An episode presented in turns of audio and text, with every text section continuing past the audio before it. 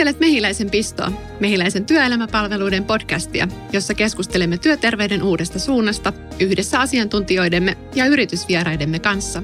Tästä podcastista saat vinkkejä ja konkreettisia ehdotuksia, miten työkykyä ja työhyvinvointia tukeva toiminta viedään täysin uudelle tasolle ja millaisia tuloksia innovatiivisella tekemisellä on saatu aikaan. Haluamme nostaa keskusteluun myös vaikeita ja haasteellisia kysymyksiä. Tervetuloa kuuntelemaan Mehiläisen pisto-podcastia, jossa aiheenamme tänään on työterveyden murros ja tekoälyn rooli muutoksessa. Olen Heini Hirvonen, viestintätoimisto Ahjo Communicationin toimitusjohtaja. Kanssani aiheesta ovat keskustelemassa tänään mehiläisen kehitysjohtaja, työterveyden erikoislääkäri Annika Jalli sekä kehittämisylilääkäri, psykiatrian ja terveydenhuollon erikoislääkäri Kaisla Joutseniemi. Tervetuloa. Kiitos. Kiitos. Keskustelemme tänään kolmesta työterveyden teemasta, nimittäin työterveyden murroksesta, tekoälyn hyödyntämisestä sekä siitä, mitä tämä kaikki käytännössä tarkoittaa eri toimijoille, kuten yhteiskunnalle, työnantajalle, yksilölle sekä työterveysammattilaiselle. Työterveyden sanotaan olevan murroksessa. Mitä sillä oikeastaan tarkoitetaan? Työterveyteen kohdistuu paljon muutospaineita, koska yhteiskunnalliset odotukset työterveyshuollon roolille on muuttunut ja laajentunut viime vuosina.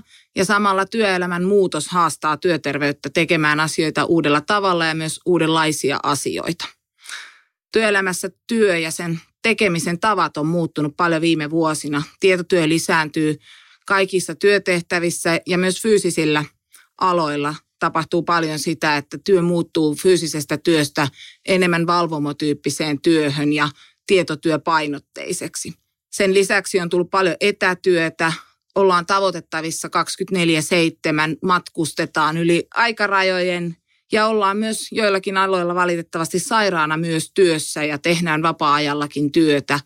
Eli se työn ja vapaa-ajan raja on paljon hämärtynyt työ myös sirpaloituu ja monilla ihmisillä on nykypäivänä useampi eri rinnakkainen työsuhde ja se johtaa myös siihen, että on monta erilaista työterveyshuoltoa, mikä haastaa uudenlaiseen yhteistyöhön eri toimijoiden välillä. Kiinnostavaa. Miten sitten Kaisla, mitä sulla olisi sanottavaa tähän? Terveydenhuollossa ylipäätään on pitkään jatkunut trendi siinä, että potilas on itse ohjaksissa ja johtaa omaa terveyttään. Ja tämä sopii myös tähän työterveyden murrokseen, halutaan tarjota ihmisille hyvät työkalut siihen, että he voivat olla itse oman terveytensä ja työkykynsä ohjaksissa. Työterveyteen kohdistuu uudenlaisia odotuksia. Miten se vaikuttaa tähän kokonaisuuteen? Annika. No työterveydessä mennään yhä enemmän semmoiseen proaktiiviseen suuntaan, eli semmoisesta toiminnasta, jossa reagoidaan jo tapahtuneisiin sairastumisiin tai työkyvyn laskuihin. Mennään enemmän siihen suuntaan, että pystytään ennakoimaan, kohdentamaan palveluita niitä tarvitseville ja niistä hyötyville ja etsitään uusia keinoja tunnistaa ihmisiä, jotka tämmöisestä tuesta erityisesti hyötyisivät. Nykypäivänä ei ehkä enää ajatella sillä tavalla, että kaikkia kaikille, vaan odotetaan kustannustehokkuutta, seurataan vaikuttavuutta, pyritään kohdentamaan ne palvelut oikein. Yhtenä esimerkkinä esimerkiksi terveystarkastukset, joita nykypäivänä pyritään kohdentamaan juuri niihin, jotka niistä eriten hyötyy ja voidaan siinä esimerkiksi sähköisiä työkaluja hyödyntää aikaisempaa tehokkaammin. Digitalisaatio haastaa myös potilaat ottamaan entistä enemmän itse roolia siitä omasta terveydestä huolehtimisesta, niin kuin Kaisla jo kertoi. Työterveyden pitää siis muuttua tämän kanssa, eli muutokselle on myöskin todellinen tarve, koska työkyky ja sairaspoissaolot on kansallinen ongelma. Onneksi trendi kuitenkin on laskeva, mutta yksilön elämänlaadun lisäksi sairaspoissaolot tulevat kalliiksi niin yhteiskunnalle kuin yritykselle. Noin 671 000 henkilöä sai Kelan sairaspäivärahaa vuonna 2017 ja yhteensä Kela korvasi sairaspäivärahaetuuksia 806 miljoonan euron edestä. Millä tavalla työterveyden uudistukset vastaavat tähän muutostarpeeseen?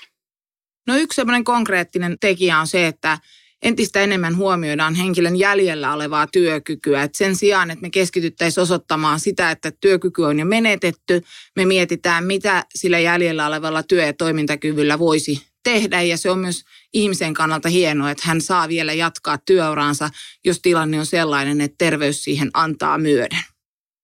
Toinen on ennakoinnin lisääminen, eli autetaan ihmisiä pysymään työkykyisinä pidempään. Ja jotta me tähän päästään, niin meidän pitää pystyä tunnistamaan se tuen tarve ja tukemaan sitten ihmisiä ihan uudella tavalla, pitämään huolta itsestään.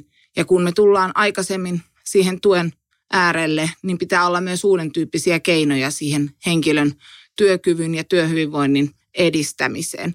Tähän me päästään esimerkiksi erilaisilla hälytteillä, jotka herättää työterveyden toimimaan aikaisemmin ja tunnistamaan jo ennaltaehkäisevästi esimerkiksi työkyvyn laskua. Ja tässä me voidaan hyödyntää esimerkiksi uusia tekoälyratkaisuja tai tunnistaa joitain tiettyjä sairausryhmiä, jotka on työkyvyn kannalta merkityksellisiä, niin kuin esimerkiksi tukiliikuntaelinsairaudet tai työuupumus. Onko olemassa jo konkreettista esimerkkiä siitä, miten tekoälyä hyödynnetään käytännössä? No me ollaan lähdetty rakentamaan uudenlaista toimintamallia nimenomaan sen työkyvyn laskun ennustamiseen. Nykyisin työterveyshuolto on monelta osin reagointia jo tapahtuneeseen ja monet meidän hälytteet pohjautuu sairaspoissaoloihin ja niihin on tietenkin tärkeää tarttua, mutta siinä vaiheessa ollaan jo vähän myöhässä. Ja nyt uudenlaisilla ratkaisuilla me pystytään reagoimaan jo varhemmin. Meidän toimintamallissa ennustetaan henkilön riskiä ajautua työkyvyn tuen piiriin lähitulevaisuudessa noin vuoden kuluessa ja lähdetään sitten tukemaan näitä henkilöitä lähettämällä heille kysely, jolla kartoitetaan vähän tarkemmin sitä henkilön tilannetta ja pystytään sitten lähteä yhdessä hänen kanssaan rakentamaan uudenlaista suuntaa Eli työkykytutka toimii tässä työterveyden tuen käynnistäjänä herättää meidät auttamaan sitä henkilöä hyvin varhaisessa vaiheessa työkyvyn ja työhyvinvoinnin ylläpitämisessä. Mitä sitten tapahtuu, kun ne ihmiset on tunnistettu? Eli mitä se oikeastaan tarkoittaa sille työntekijälle?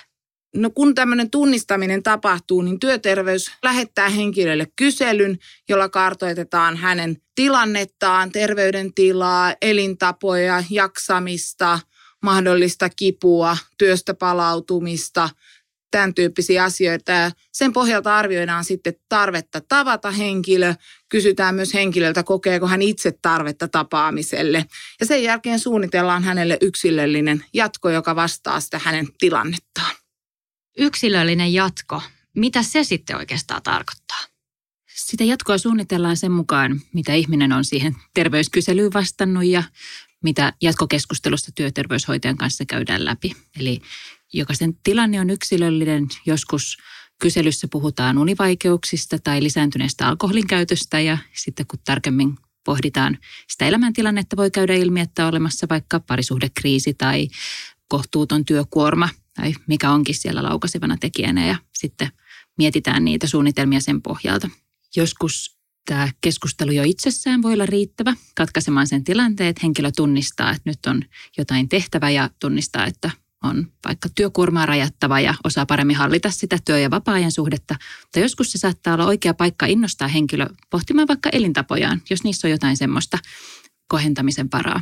Ja meidän uusien työkalujen avulla pystytään rakentamaan digitaalisia hoitosuunnitelmia sisältäen erilaisia elämäntapavalmennuksia.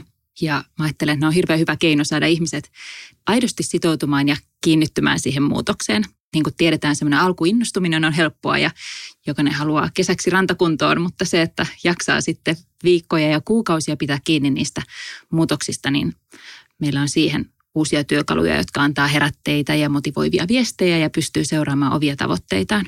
Mä ajattelen, että se on se avain yhdistettynä siihen, että on elävä ihminen mukana sparraamassa ja valmentamassa ja kannustamassa. Työntekijöitä ohjataan siis ennaltaehkäisevästi erilaisille valmennuspoluille. Miten varmistatte sen, etteivät ihmiset jää oman onnensa varaan? Meillä on työterveyshoitajilla ja lääkäreillä hyviä seurantatyökaluja siihen, että he pystyvät hallitsemaan isoja potilas- ja asiakasjoukkoja kerralla. He näkee, missä kukin etenee omalla polullaan ja saa herätteitä, kun tietää, että on, on aika ryhtyä seuraaviin toimenpiteisiin ja muistutuksiin. Sitten taas asiakkaiden kannalta, miten varmistetaan, että, että heidän motivaationsa säilyy yllä, pohjataan meidän työkalut tämmöiseen motivaatioteoriaan nimeltä itsemääräytymisteoriaa ja, ja sen mukaan silloin, kun ihmisellä on autonomia, eli hän saa itse valita, minkälaisia asioita hän haluaa tehdä ja pystyy vähän räätälöimään niitä omia ohjelmiaan. Silloin hän motivoituu ja toisaalta hän kokee pystyvyyden tunnetta, eli ne on riittävän helppoja ja sopivan haastavia ne tavoitteet. Eli pienin askelin kohti niitä muutoksia, niin sillä lailla halutaan varmistaa, että ihmiset pysyy mukana näissä meidän valmennuksissa. No miten sitten digitalisaatio ja tekoäly, miten ne toimii yhdessä? Tämä on kuuma aihe. Nämä hälytteet, joista Annika äsken puhui, on sitä pitkään käytössä ollutta digitalisaatiota. Ne on hyviä muistin tukivälineitä. Ja tekoäly nyt ensimmäisenä kokeiluna todella tässä työkykytutkassa, joka äsken mainittiin, auttaa siinä tunnistamisessa silloin, kun työkyky on uhattuna. Mä voisin ehkä jatkaa tuosta vielä sen, että kun tekoäly tai tukiäly toimii työterveyden herättäjänä tai varmaan tulevaisuudessa muillakin lääketieteen aloilla ammattilaisen herättäjänä, niin se auttaa meitä näkemään sen metsän puilta ja löytämään ne kohnat, missä meidän olisi hyvä ihmistä pystyä tukemaan ja auttamaan. Muuten se on vain apuväline ja viime kädessä se työ tosiaan tehdään siellä ammattilaisen ja ihmisen välisessä vuorovaikutuksessa. Mitä työterveysammattilaiset näkevät digitalisaation ja tekoälyn haasteina sitten? Se on hyvä kysymys. Tässä kun näitä työkaluja rakennetaan, niin mä ajattelen, että meidän pitää pitää pää kylmänä ja rakentaa työkaluja, joista on aidosti hyötyä. Ja niiden käytön pitää olla niin sujuvaa, että niiden käyttäminen on suorastaan ilo. Ja siinä auttaa myös semmoinen räätälöiminen. Eli tunnistetaan, että on hyötyä erilaisista varoituksista esimerkiksi silloin, jos on joku pitkäaikaissauraus, jonka kanssa ei tule määrätä tiettyä lääkettä. Ja jos lääkäri epähuomiossa on sitä lääkettä määräämässä, on ihan hyvä, että siitä tulee sellainen varoituslaatikko. Ja sitten lääkäri voi harkita, että tasapainotella hyötyjen ja haittojen kanssa. Mutta jos tämän tyyppisiä varoituksia ja hälytteitä on liikaa, niin se alkaa ärsyttää ja silloin se ei enää palvele tarkoitustaan. Se on, se on yksi haaste, että miten luoda juuri sopiva määrä sitä älykkyyttä sinne mukaan. Ja yhtä lailla niin kuin mainitsin, että potilaita motivoi se, että he voi itse vähän räätälöidä niitä omia juttujaan ja, ja ne on sopivalla tavalla haastavia, niin ihan sama koskee tietysti ammattilaisia. Että hekin haluaa pystyä vähän omia näkymiään räätälöimään ja mitä asioita he haluaa nähdä missä järjestyksessä ja niin edelleen. Ja viime kädessä myös pitää muistaa, että se lääketiede kulkee siinä edellä. Ja ammattille aina se, joka vastaa siitä, että toimitaan lääketieteellisesti oikealla tavalla ja käypä hoitojen mukaisesti, että vaikka se tekoäly ehdottaa mitä, niin viimeisen sanan tulee aina olla sillä koulutetulla ammattilaisella. Puhuit nyt siitä, että, että se on siinä tukiälynä mukana, mutta miten se digitalisaatio tai tekoäly suhteutuu roolituksen kautta siihen niin kuin lääkärin työhön tai työterveysammattilaisen työhön. Tässä voi olla varmaan erilaisia mielikuvia ja metaforia. Että jos ennen on käytetty stetoskooppia ja verenpainemittaria, niin nyt voidaan katsoa myös, no mitä se tekoäly sanoisi potilastietojen perusteella tästä tilanteesta. Erilaisia keinoja katsoa sitä potilasta kokonaisuutena. Kuitenkaan unohtamatta niitä perinteisiä, että ne perinteiset tutkimusvälineet edelleen tarvitaan siihen rinnalle. Tämä on yksi työkalu muiden joukossa, näin mä näen sen. Mahdollistaako se enemmän aikaa lääkärille tai työterveysammattilaiselle? Ehdottomasti mahdollistaa, että jos vaikka ajatellaan perinteisiä terveystarkastuksia, joissa aika iso osa siitä tapaamisesta on mennyt asioiden dokumentointiin ja siihen, että kartotetaan se lähtötilanne ja se tausta, niin nyt kun se pystytään erilaisilla sähköisillä työkaluilla keräämään ammattilaiselle valmiiksi ja kysymään ihmiseltä itseltään jo etukäteen, mitä hänelle kuuluu, mikä hänen terveydentilansa, hyvinvointinsa tila on, niin siinä vastaanotolla jää sitten paljon enemmän aikaa sen tilanteen analysointiin ja sen ihmisen kohtaamiseen, mikä on ensiarvoisen tärkeää sille, että me saadaan se ihminen tuntemaan, että hän tuli kuulluksi, hänen asiansa paneuduttiin ja hän sai apua siihen asiaan, mikä hänelle oli sinä päivänä tärkeää. Eli vapauttaa aikaa ihmisen kohtaamiseen. Vähentyykö yksilön yksityisyys ja aukeaako digitalisaation ja tekoälyn hyödyntämisen kautta nyt työnantajalle vaikka mahdollisuus päästä käsiksi työntekijöiden yksityisiin tietoihin? Ei. Digitalisaatio tai tekoäly ei muuta mitään siitä perusperiaatteesta, mitä meillä on yksilön terveystietojen käsittelystä lainsäädännössä olemassa. Näitä asioita säätelee lainsäädäntö ja sitä noudatetaan kaikessa toiminnassa nyt – ja myös tulevaisuudessa. Työterveys ei ole antanut tähänkään saakka eikä anna jatkossakaan mitään yksilön terveystietoja tai ennusteita tai mitään sen tyyppisiä asioita työnantajalle tai kenellekään muulle ulkopuoliselle. Se on ammattilaisen työkalu sen ihmisen tukemiseen ja kaikki vuorovaikutus ja tietojen vaihto tapahtuu ammattilaisen ja sen yksilön välillä. Mitä hyötyä näistä kaikista työterveyshuollon uudistuksista on työnantajalle?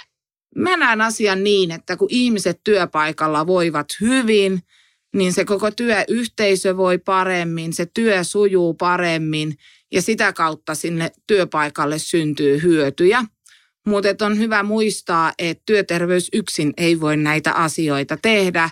Siihen työhyvinvointiin tarvitaan aina todella merkittävä panostus ihmiseltä itseltään. Mikä hänen oma mahdollisuutensa ja motivaationsa on siihen, että hän itse ylläpitää ja edistää omaa terveyttään ja hyvinvointiaan. Ja toisaalta sitten se organisaation vastuunotto niistä asioista, mitkä kuuluu sinne työnantajalle. Hyvä johtaminen, osaamisen kehittäminen, sopiva työmäärä, oma osaamista vastaavat työtehtävät, ne on tärkeä osa sitä ihmisen työkykyä ja työhyvinvointia ja niillä on oma merkityksensä ja vasta sitten kun kaikki osapuolet tekee sen oman roolinsa ja tekee siinä myös tiivistä yhteistyötä, niin päästään hyviin tuloksiin.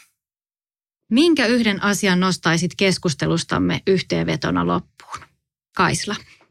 Mä ajattelen, että tässä on niin arvokkainta se, että päästään pohtimaan jokaiselle se oma polku ja omanlaiset tavoitteet. Ja mä uskon, että se lisää sitä ihmisen motivaatio pysähtyä miettimään omaa tilannetta ja miettimään, mitä hän itse voi tehdä oman terveytensä eteen. Mä oon siitä tosi innostunut.